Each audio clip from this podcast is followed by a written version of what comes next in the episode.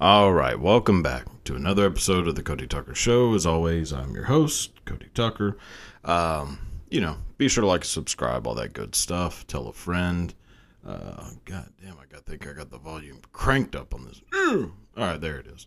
All right, so off like a herd of turtles. So, uh, yeah, might as well just go ahead and steamroll right into this. There is a 90 to 99% chance that I will have to stop midway because I god, it's this is really starting to become a common theme and I think it's this it can't be a sign of anything good, but like I've been sick every time I eat something.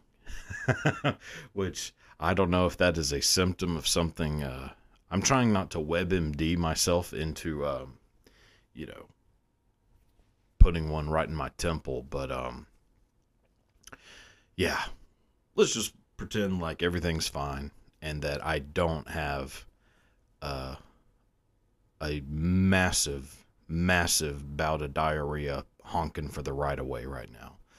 Oh boy, oh boy. you can do this, you can do this. All right, so let's just go ahead and. Um, I mean, before this turns into a literal shit show, let's talk about. Uh, so last night there was an even bigger uh, shit show than like I could actually defecate all over myself, and it wouldn't be nearly as bad of a. It wouldn't be nearly as much of a debacle as what happened with uh, old Jo Koy last night. So, granted, I think this will be probably two nights ago from the time this is released. But I'm recording this the day after the uh, 2024 Golden Globes. And this right here was like I feel for people. Like, you know, as much as I like, you know, kind of think that I'm a bit of a, uh, uh, I mean, I tend to not necessarily have a whole lot of, um, maybe not as much empathy as I should for people. Uh, you know, definitely was raised more on the uh, well, if you fail, you know, if something bad is happening in your life, that's your fault. You can't be blaming anyone else for that. Uh, bootstraps pulling, you know, all that kind of bullshit. Um, but uh, one a thing where like I really feel a lot of empathy for people is whenever something massively cringy happens. Like when I see people just completely embarrassing themselves it is not fun for me to watch. Like I don't I'm not like I don't laugh at them. I'm not entertained by it. I am feeling just as uncomfortable as they are because the entire time I'm putting myself in their shoes. Uh, and last night, uh, boy, did I, I mean, my, I wanted to peel my goddamn skin off the entire time I was watching this fucking, uh, watching this, uh, opening fucking monologue from Jo Koy. Now, let me say, I mean, I don't, I have never really given much attention to like Jo Koy's comedy. I mean, I've seen like some of his specials, whatever. Not, uh, you know, my opinion of his comedy does not matter because I am um, not necessarily a, you know, gifted comedian myself. Uh, not that he's not, but that was one of the most like horrifying things I've ever seen in my entire life. The and I you know, I have like this right here. this picture honestly does not adequately symbolize uh what that night was for him. It was so bad. Like, just bring Ricky Gervais back. Have Ricky Gervais be the all time host. Let him make all the people in that room uncomfortable. They deserve it. They were. Uh, it's okay whenever a person makes someone else uncomfortable, to me. Like, if someone is being really funny and it makes people uncomfortable, that is the most joy I get in life.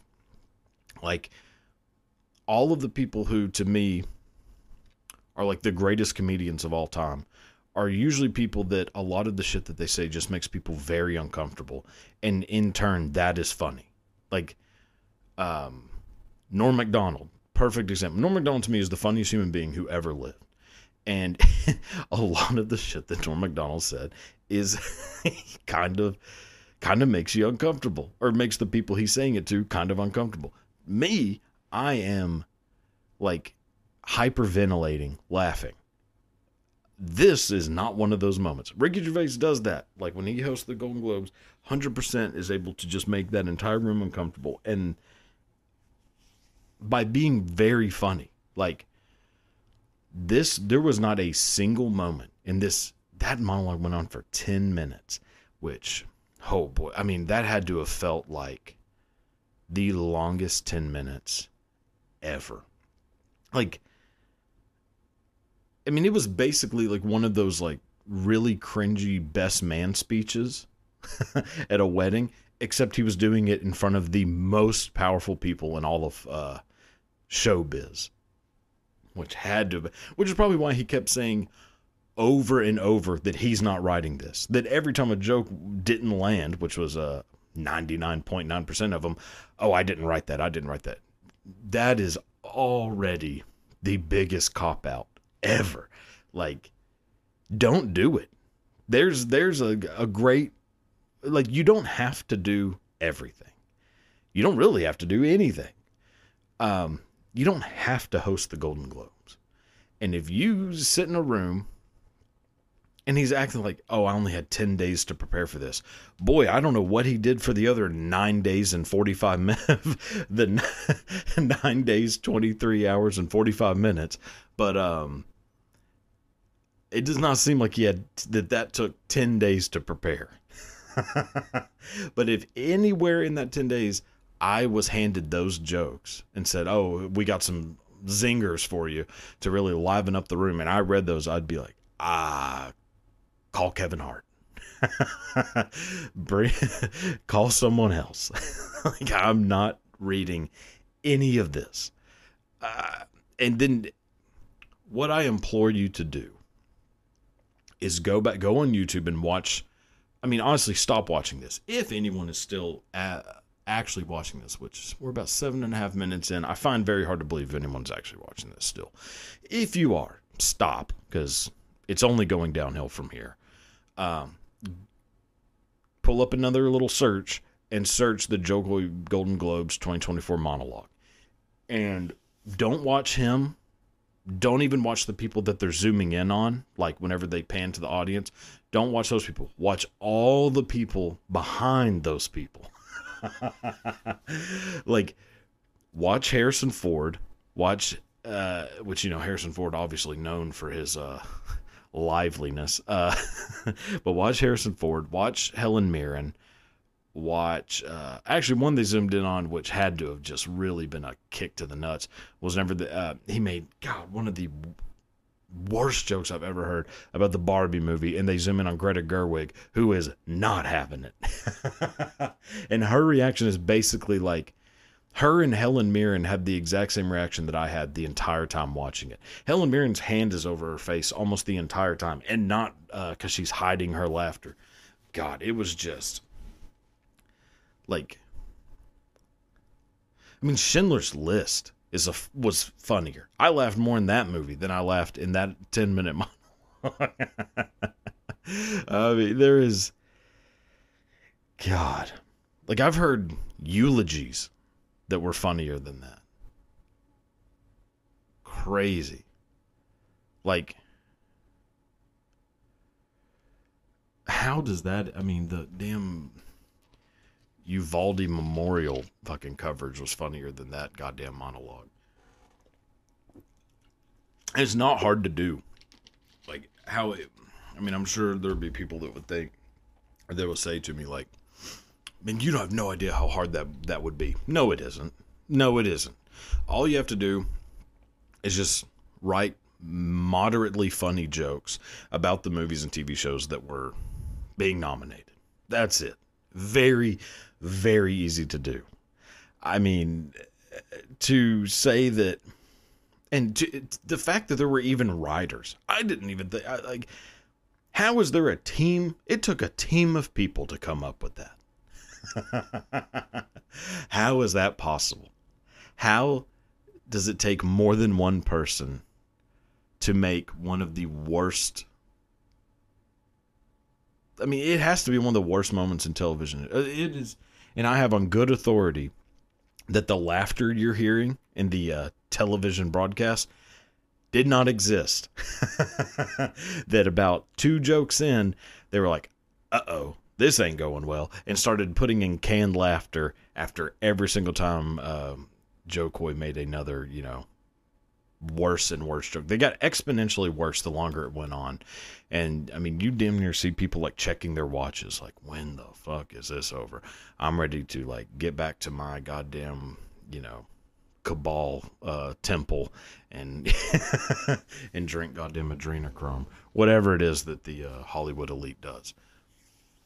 Anyways, you know, hopefully someone should probably do a wellness check on Jo Koy if I'm being completely honest, because boy, it would be real hard not to be sucking on a shotgun right now. oh God.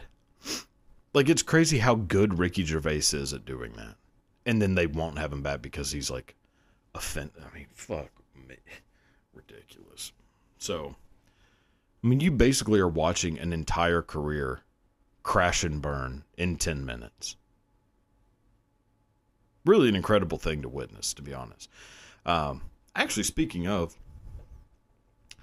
uh, so it would be I would be remiss if I didn't mention and you know discuss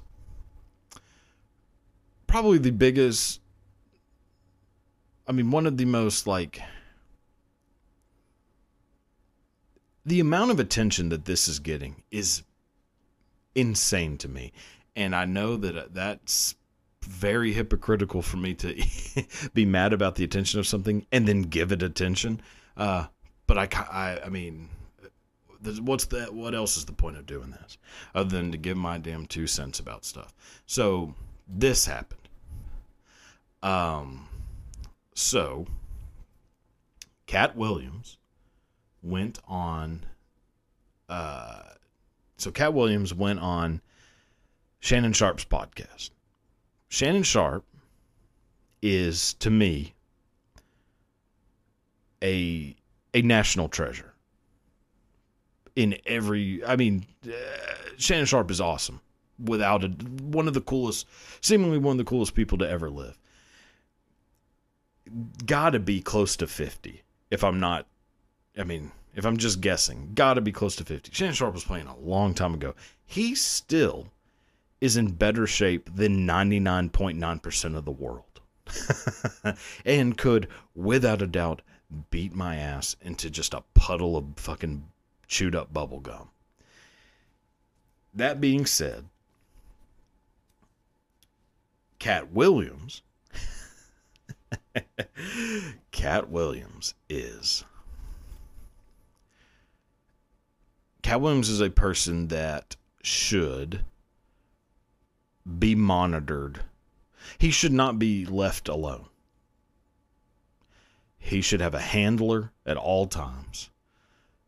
Uh, the amount of mental instability that you can witness it's actually it's a I mean he was basically running a clinic on what massive narcissism looks like. Like what narcissism narcissism manifest looks like uh, and just severe egotistical delusions.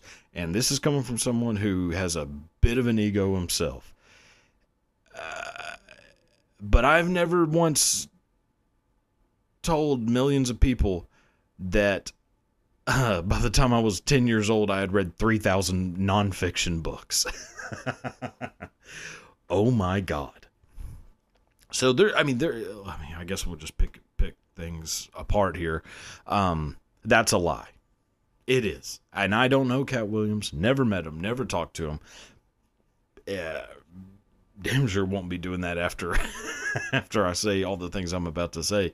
Um, he is a I don't have to know him or have ever met him to know that he is a pathological liar. Um, he didn't read that many books. It didn't happen. If my math is right, it's about eight or nine books a day, every day. That didn't happen. And this, and I like to fancy myself a bit of a, uh, a bit of a reader. Not even coming close to that. I try to read a book a week. Most of the time, I'm successful. Still a good amount of time, it uh, bleeds into the next week. But that is, and and growing up as a kid, you might find this hard to believe. Uh, not a lot of friends, not a lot of uh, going out and playing with other kids. So, ergo, spent a lot of time in my room, sitting alone in my four corner room, staring at candles, reading books, watching TV. Basically, all I did. Even in that time, was reading like a book every other day. Like, yeah, it's probably about three books a week. A week. Katt Williams told the world that he was reading nine books a day. he also told the world that he's never done hard drugs. Boy, that seems like a uh, a, a stretch of the truth. It is called a crack rock. Doesn't get much harder than that. It ain't. It's not crack jello, crack pudding. It's a crack rock. Rocks are hard. Hard drug. Crack. Rock. Crack. Now I'm not saying that. I mean, maybe maybe Katt Williams has never done hard drugs. Maybe let's let's give Katt Williams a benefit of the doubt on this. Say that he has never done a hard drug. Okay. Um Yeah. Yeah. Okay. So all right. So Katt Williams has never done a hard drug. That means that a couple years ago, a stone cold sober Katt Williams got into a full mixed martial arts bout with what seems to be an 11 year old and kind of lost. so I don't know which is worse. I think I would just say, yeah, I used to do a lot of fucking hard drugs and I got in a fight with a middle schooler. I, I definitely just admit to being a drug addict. Or at least maybe if he isn't now, which well, certainly seemed like he uh, was on something during that uh, you know episode but um yeah so for that for those two things to come up already become massively skeptical at the rest of the things that Katt Williams is going to say the problem so what I've noticed through you know every night before I go to bed I try to read the internet um take a gander see what the people are saying you know keep my ear to the ground Try not to miss out on much. Uh, what I noticed over the past couple days, a lot of people wholeheartedly believed everything Katt Williams said. From beginning to end, we're, we're saying that Katt Williams is exposing the truth and uh, about to unravel the, uh, you know, the Hollywood um, you know, whatever Illuminati cult uh, that is the Hollywood industry. Uh, I don't think there is a single person in a high level in Hollywood who is remotely worried if that's the person who's going to do it. I mean, it's not like Tom Hanks was sitting on a couch saying saying that everybody in Hollywood's a fucking pedo and shit. I mean, it was it was a dude who, you know, is this is kind of a fucking psychopath. like, like if Julie, I mean, like if um, De Niro, Denzel Washington, um, Brad Pitt, like higher, I mean Hanks, of course. Like if high, high level people in Hollywood were saying these things, I'd be like, oh my god, I was right. Um, that isn't what happened. It was a tiny little bastard who has a unhealthy look on reality just spewing a bunch of bullshit. And all these people saying like oh look at him. He's exposing he's exposing the gatekeepers. That term there are certain terms that just piss me off so much. Certain words certain phrases just piss me off. My truth is probably the number one anytime i hear somebody say like oh that's my truth or he's just telling his truth, she's just telling her truth. That's a lie. That's what your truth your truth is false. Truth is true. Your truth implies that it isn't the truth. Otherwise, you would just be saying, I'm saying the truth. I'm not saying my truth. My truth is me taking the facts, swirling them all around, stripping out the shit that benefits me, and then leaving off the rest. That is making something false. Um, there's only one truth. There is a truth. Gravity, truth. Um, you know, one plus one equals two. Truth. Now, granted, if you're Terrence Howard, one plus one does not equal two. Terrence Howard is living in his truth. His truth is wrong. Um, you know, it it's uh it just isn't it's not how it works. So that is number one thing I hate. Number two is just the term gatekeepers. As though there are people like the way people like Katt Williams and so many people like on social media who think that they're like exposing the fucking evil um the way they seem to think that fame, like how fame works, is that you are trying to become famous, and at one point you reach a level where someone brings you into a room filled with people wearing like eyes wide shut masks, and they just sodomize the shit out of you.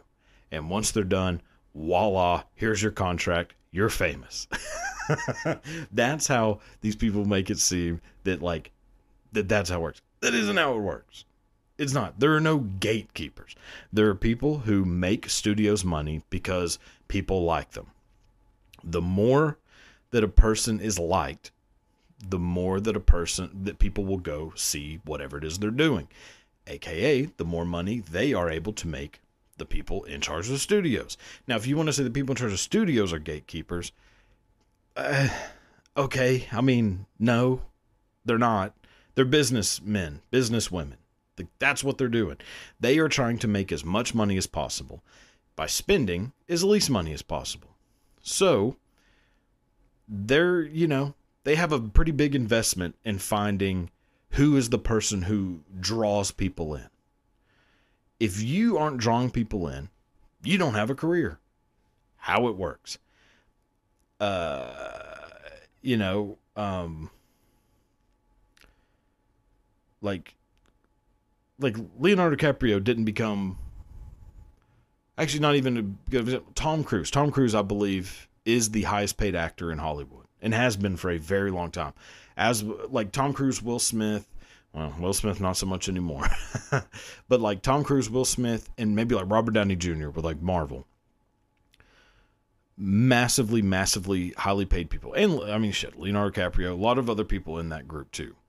Um, the reason they're paid so much is because people go see their movies.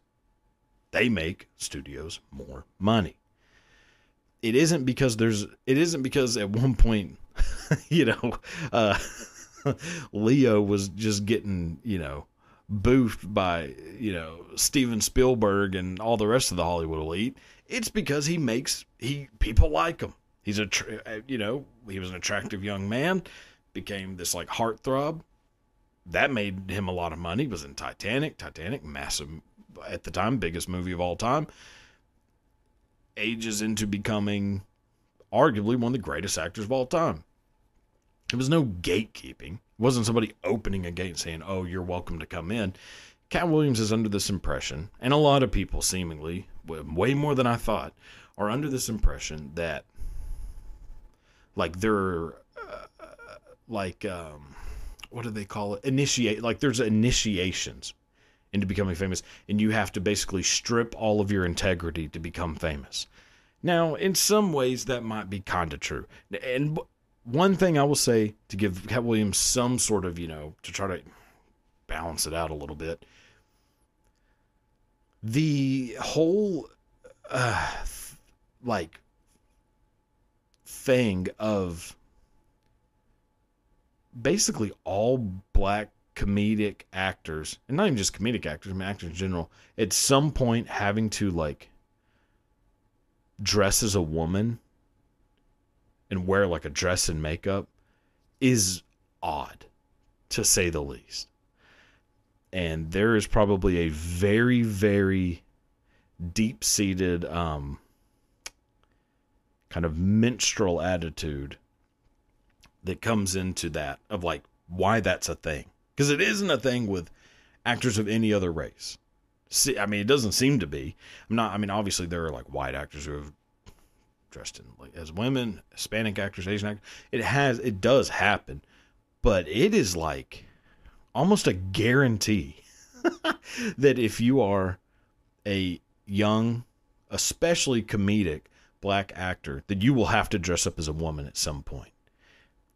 I don't understand that. Not there's anything wrong dressing up woman. I mean, whatever, whatever, whatever you want to do. But it is just really weird.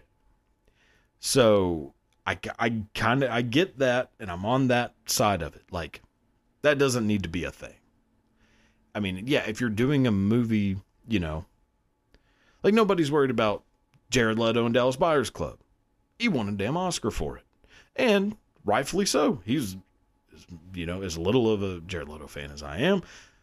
Uh, he was amazing in that movie, Dallas Buyers Club, and that isn't like a, oh, we're just doing this for no reason, like to like humiliate you thing. Like he's playing a character with like that has to happen. All the. Uh, so if Katt Williams is saying that the only reason he doesn't have a career is because he refused to do that, one, that's bullshit too. Like I actually was kind of almost gonna like so that's not true. He's not that he's not that good at anything. I mean, I never thought Katt Williams was funny. So maybe that's where like some of this is coming from. I've never thought he was funny. To me, like the only people I knew growing up, so like there was a handful of comedians who were like just massively famous whenever I was a kid, like growing up into like, you know, middle school, junior high even. Um, you know, Dane Cook, Katt Williams, Daniel Tosh. I mean, obviously growing up in the South, you know, like all blue collar, like there's a lot of, you know, there's like a, a handful who were like the comedians. It was like our version of, you know, Richard Pryor, George Carlin, Steve Martin, like 70s era. Like that's kind of like our little group. Katt Williams was bottom of my list, or bottom like of that, you know, in my little group. The only people I knew who liked Katt Williams were very racist white people. I don't know what the connection is to that, but that's my truth. um, yeah, that he basically was like, it was basically just all the like very dumbass, racist, white trash people living in like trailer parks. Loved Katt Williams. Basically, he was like the insane clown posse of comedy. Uh, and I just didn't like. I didn't care for it. Didn't think it was funny. Um, like I'm. So I, you know, I don't think that him standing on his integrity is what made his career tank. I think he, as a person, probably had a little bit more to do with that. I think like the negative aspects of Williams probably ruined his career. which is why he went on a show and said shit about every single person who is more successful than him.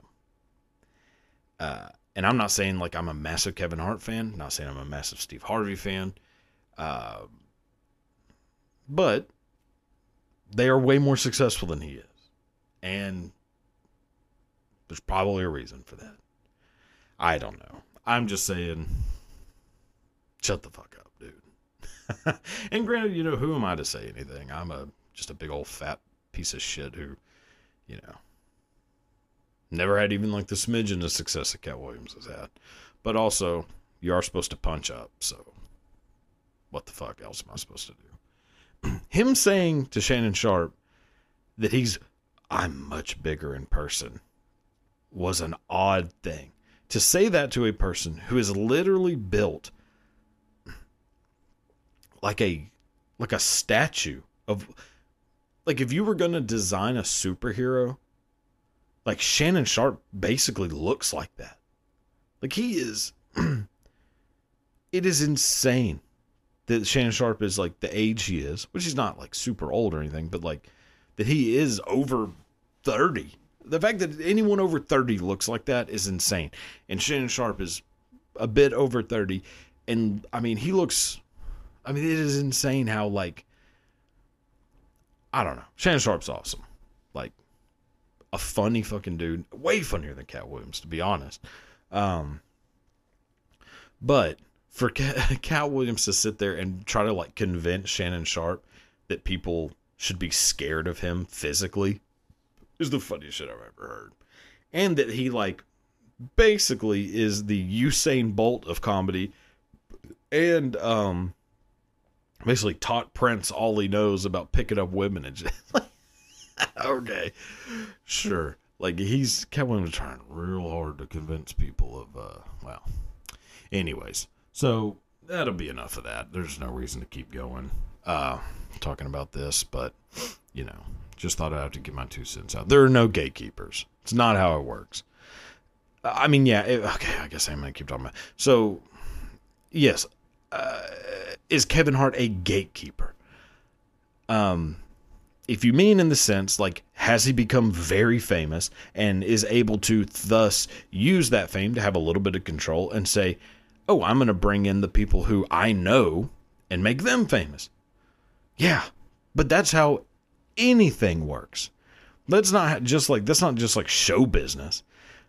That's how McDonald's works or Walmart. If if you go work at Walmart, you're going to start off pretty low level. Eventually, you'll work your way up a little bit, and if you keep working and, you know, having a, you know, I mean, um, if you keep working hard enough throughout the ranks of Walmart, it's hard to say this with a straight face. Sorry. If you keep working your working your way up through the ranks of Walmart, you eventually get to the point where you have some control. Part of that control will be like you get to choose who to hire. Well, if two different people come in to do an interview, one person you've never met, have zero reference of who this person is. Another is a person that you've known for 20 years. Person that you can personally say I know this person works hard. I know they have, you know, the skills that it takes to, to do this position at Walmart. Who are you going to hire? Yeah, you're going with the person that you know. Like that's not being a gatekeeper. It's being it's being just a like that's how it's supposed to work. Like why would you not pick the person you know already? Like of course you will. This it's not nepotism. It's not gatekeeping.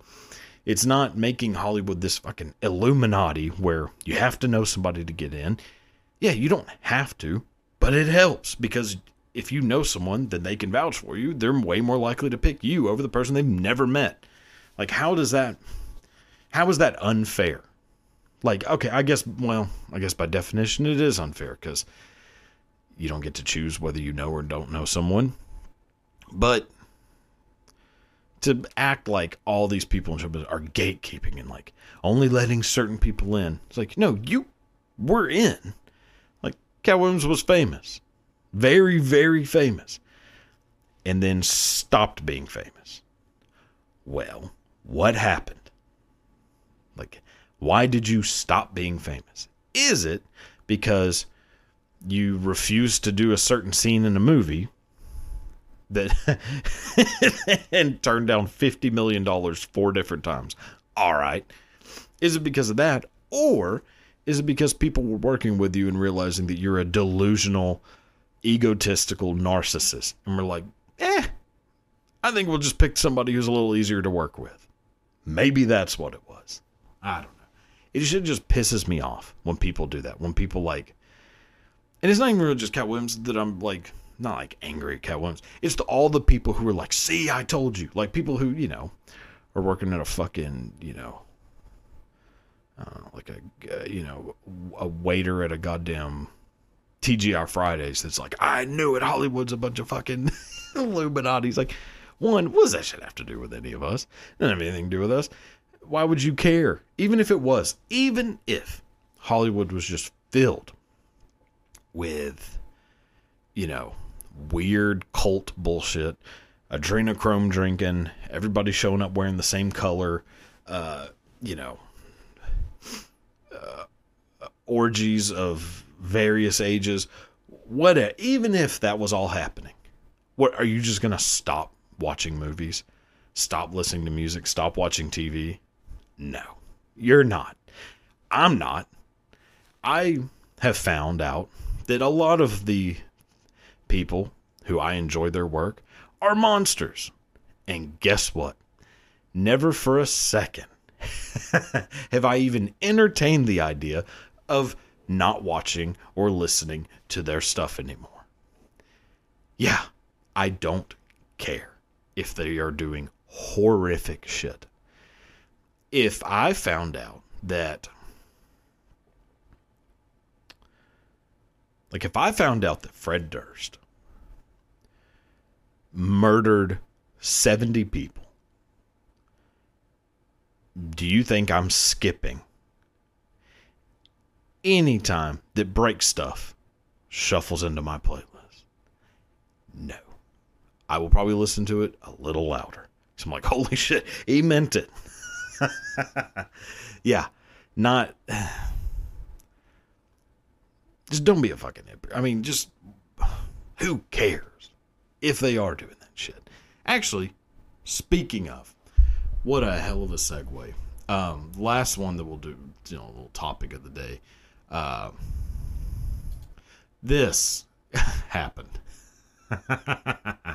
so, what you're seeing right now, if you are watching this, if you're listening, what you're seeing is a collage of Jeffrey Epstein and one of his frequent customers, Stephen Hawking. Now, obviously, it has been known for some time that Stephen Hawking paid visits to Epstein's, you know, funhouse. Um, uh, you know, East Philadelphia Epstein. Uh, that's already known. That is not something new that came out with the whole, you know, release of information, which was a big letdown. As someone who is a massive conspiracy theory, or I wouldn't say that I'm necessarily a conspiracy theorist. I like conspiracies. I like the idea of them. I think they're fascinating. Do I believe any of them? Not really. Uh, Kennedy, that one, 100% believe. Maybe, and well, and there's definitely a weird amount of pedo ness going on in the movie industry, um, or at least used to. Like, there's definitely some stuff going on with that yeah, so Kennedy, 100%. Martin Luther King, 100%.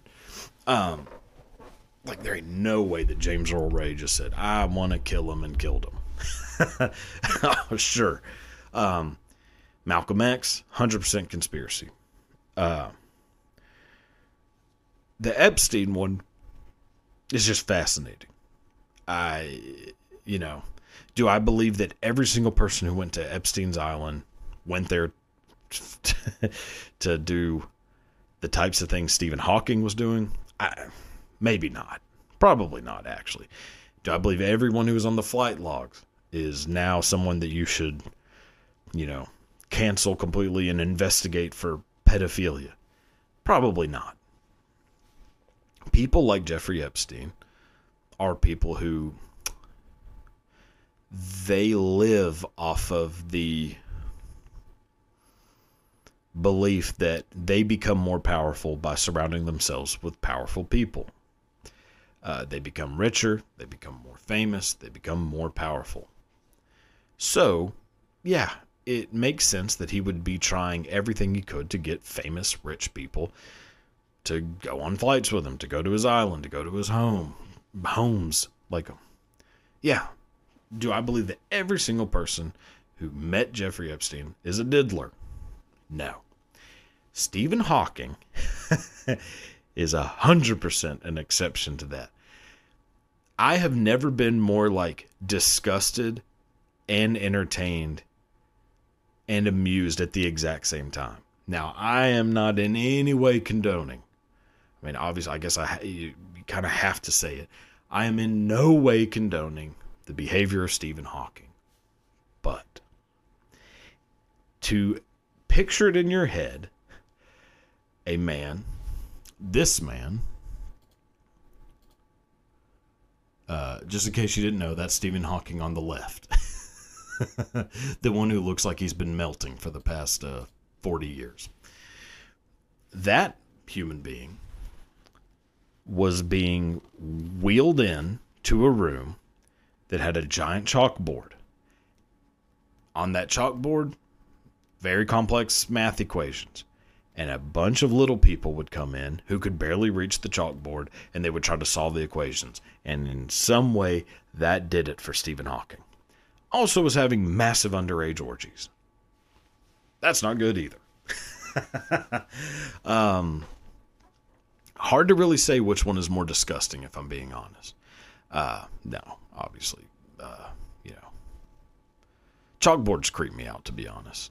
The the the thought that at any moment you can hear that screech sound, it terrifies. It just I hate them. I hate chalkboards. They make me on edge. So actually, in some ways, that would be the worst one for, to me. But but also, kids are annoying as fuck too.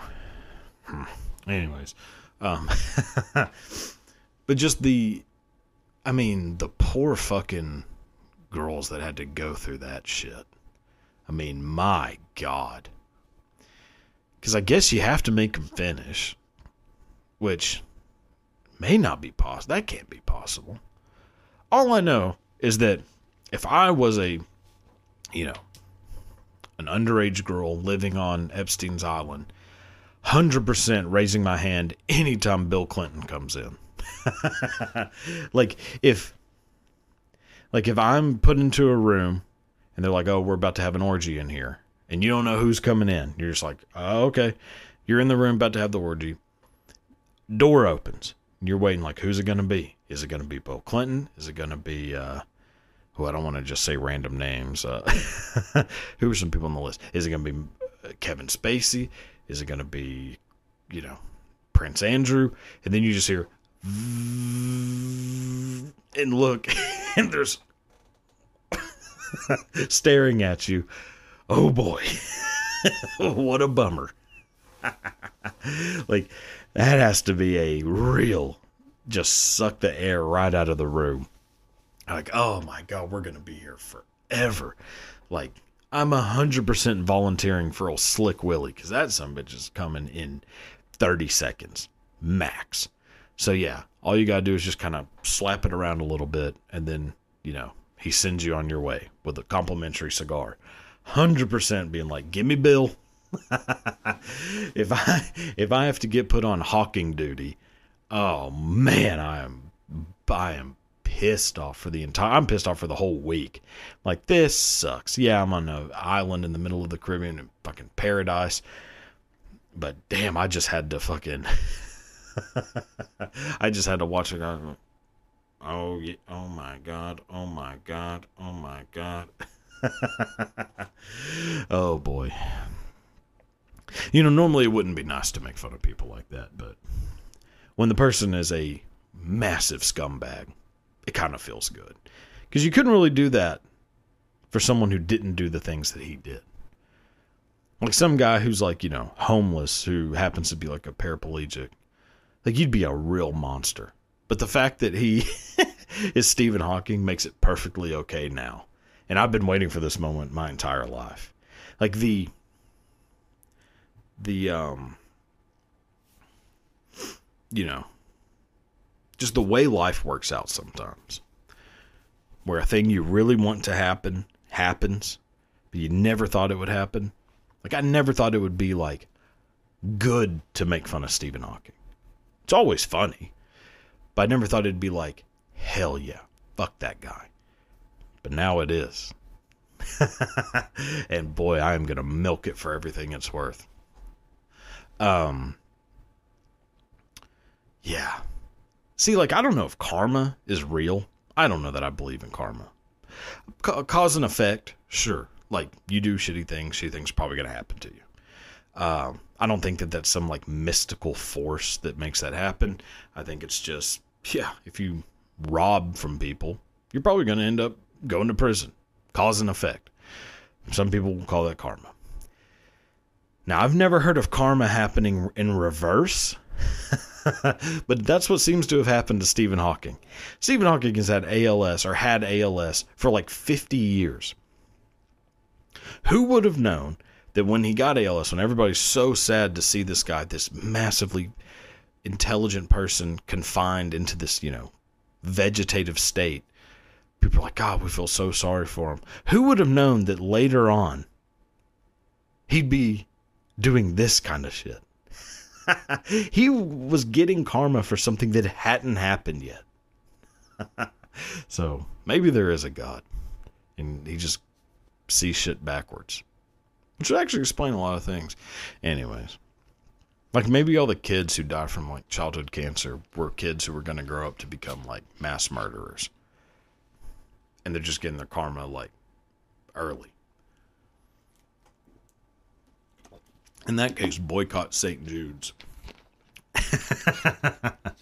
Marlo Thomas doesn't need another fucking nose job. All right. So that'll do it for this ep- for this part, not the episode. Uh, time to go into a little bit of the uh, educational segment of the uh, program. Uh, so that being said, time to do a little uh, where that come from, and all right. So time for the old uh, where that come from. Take a famous uh, word or phrase, figure out where did that come from. Why do we say it? Uh, little origin story, you know, all that kind of good stuff. So, first one that we're doing, uh, this is this is a pretty. Uh, I find this one to be very fascinating. It's a little bit different than what we normally normally have on the uh, program, but um, interesting nonetheless. So, for this one, we're going back to World War II. Now, World War II, obviously, big event, uh, global event, some would say, a worldwide event, some would say. Um, now, during World War II, obviously, pretty high tensions between the United States and Germany. Well, before World War II, a lot of trade going on between the United States and Germany. Not necessarily uh, enemies. Now, obviously, there's World War One, where there's you know some bullshit going on. Even before that, trade freely between the U.S. and Europe.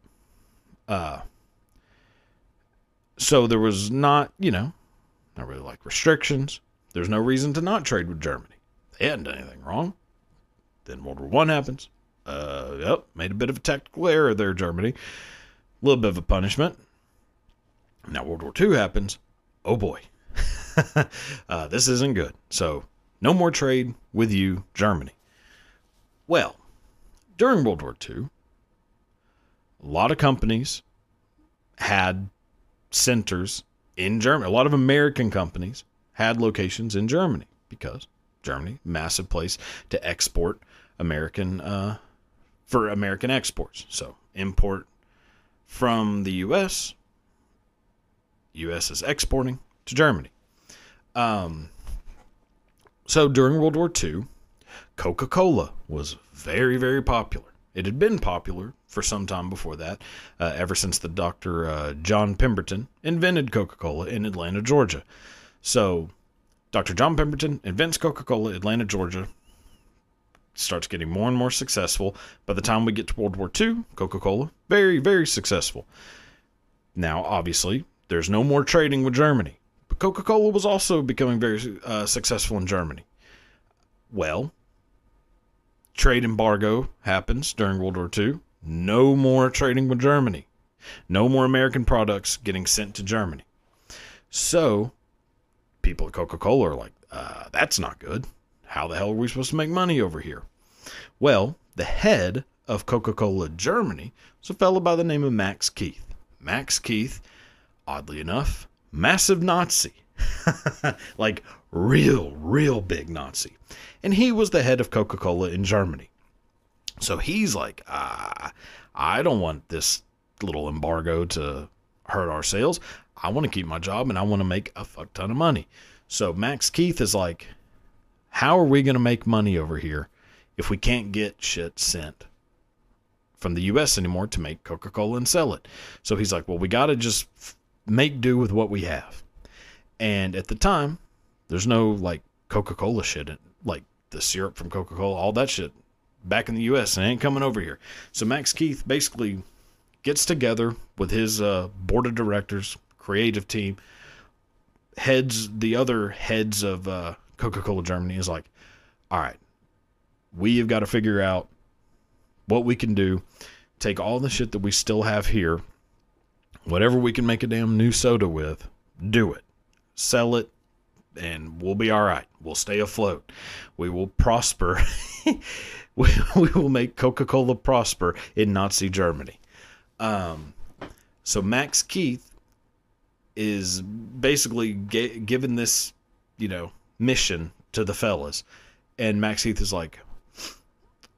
So then the fellas end up making a new soft drink. Max Keith is like, all right, perfect. We got a new soft drink, good to go. Time to sell it. Well, we got to figure out how to market this soda. Now, Coca Cola has done very well in the U.S. by using American soldiers to market Coca Cola. You have ads where a, a, U.S. soldier is drinking Coca Cola, makes little kids want one, so the little kids, you know, buy them. Coca Cola makes a bunch of money. Max Keith is like doing the same thing over here. We are going to show the Nazi soldier drinking this soft drink, and it's going to make the little kids want to buy it. And the little Nazi kids are going to love it.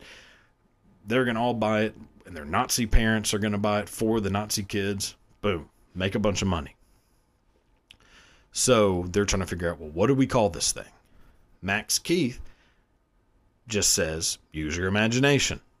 Well, Max Keith, obviously speaking in German, in German, imagination, uh, uh, in German, imagination is Fantasia or Fantasia. So, Fantasia gets shortened to Fanta, and that is where the soft drink Fanta came from. oh boy. So, there's that one. Hope you enjoyed it. Time to move on to uh, a little bit of the old half-ass. All right, so the first one for today is going to be a uh, little half-ass history involving a comedic legend, fellow by the name of Chevy Chase. So Chevy Chase, before he was in Caddyshack and uh, National Lampoon's Vacation, Fletch, all these legendary movies, Chevy Chase, college student at Bard University, uh, sorry, or a, a college student at Bard College in upstate New York. So Chevy Chase, before this, was going to Bard College in upstate New York. He is also very talented drummer, which a lot of people may not know. Chevy Chase, very talented drummer. So while he's uh, studying at Bard College, he also wants to kind of meet some other classmates, maybe jam a little bit.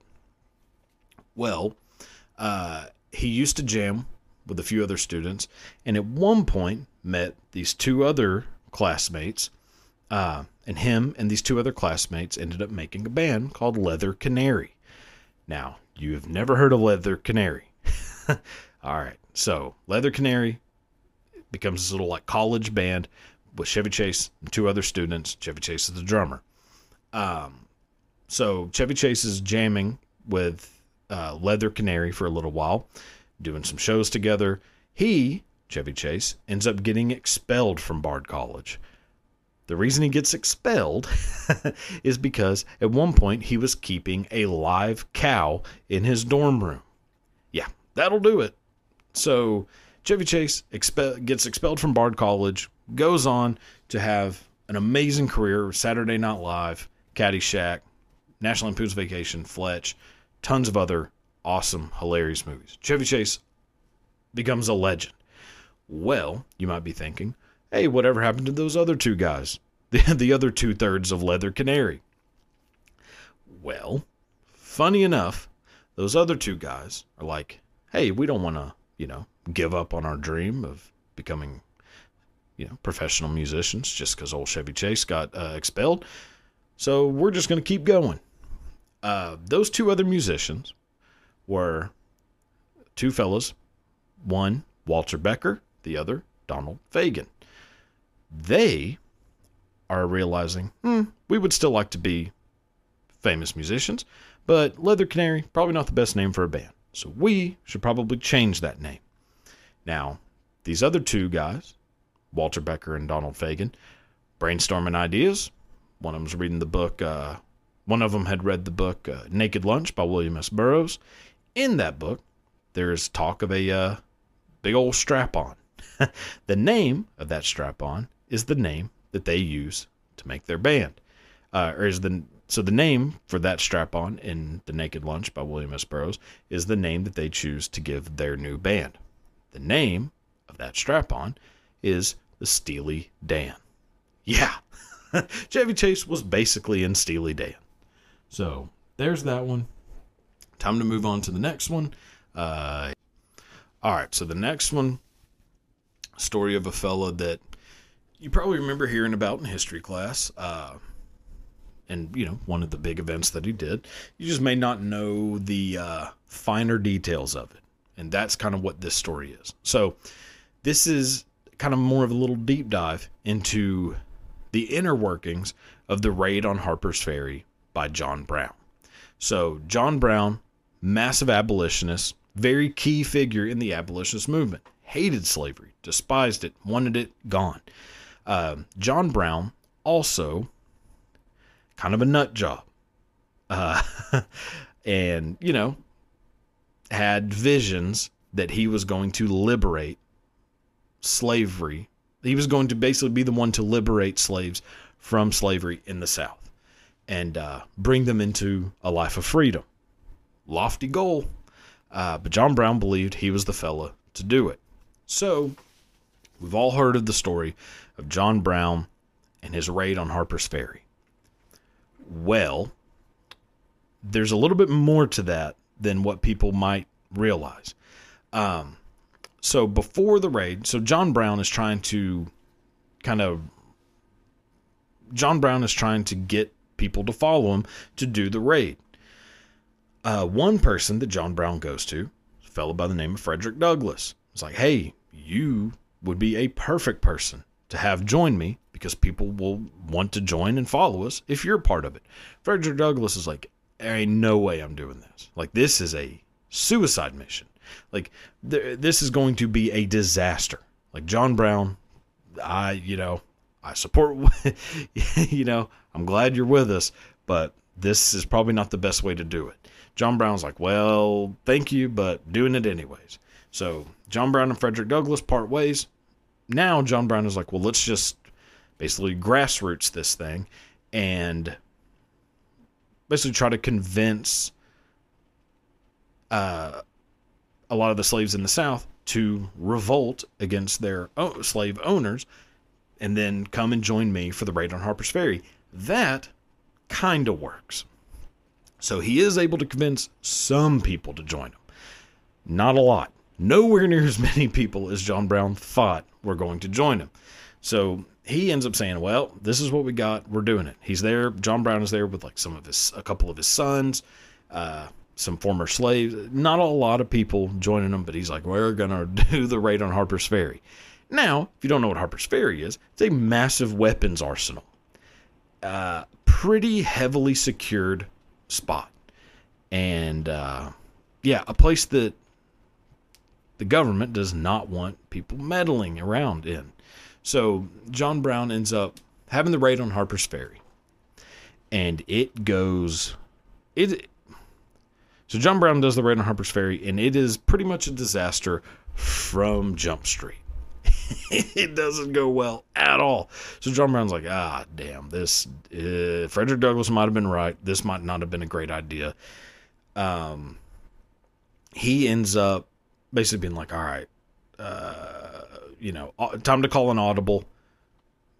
It's time to hold people hostage. and one of the people that John Brown holds hostage is the uh, great nephew of George Washington. yeah, the first president.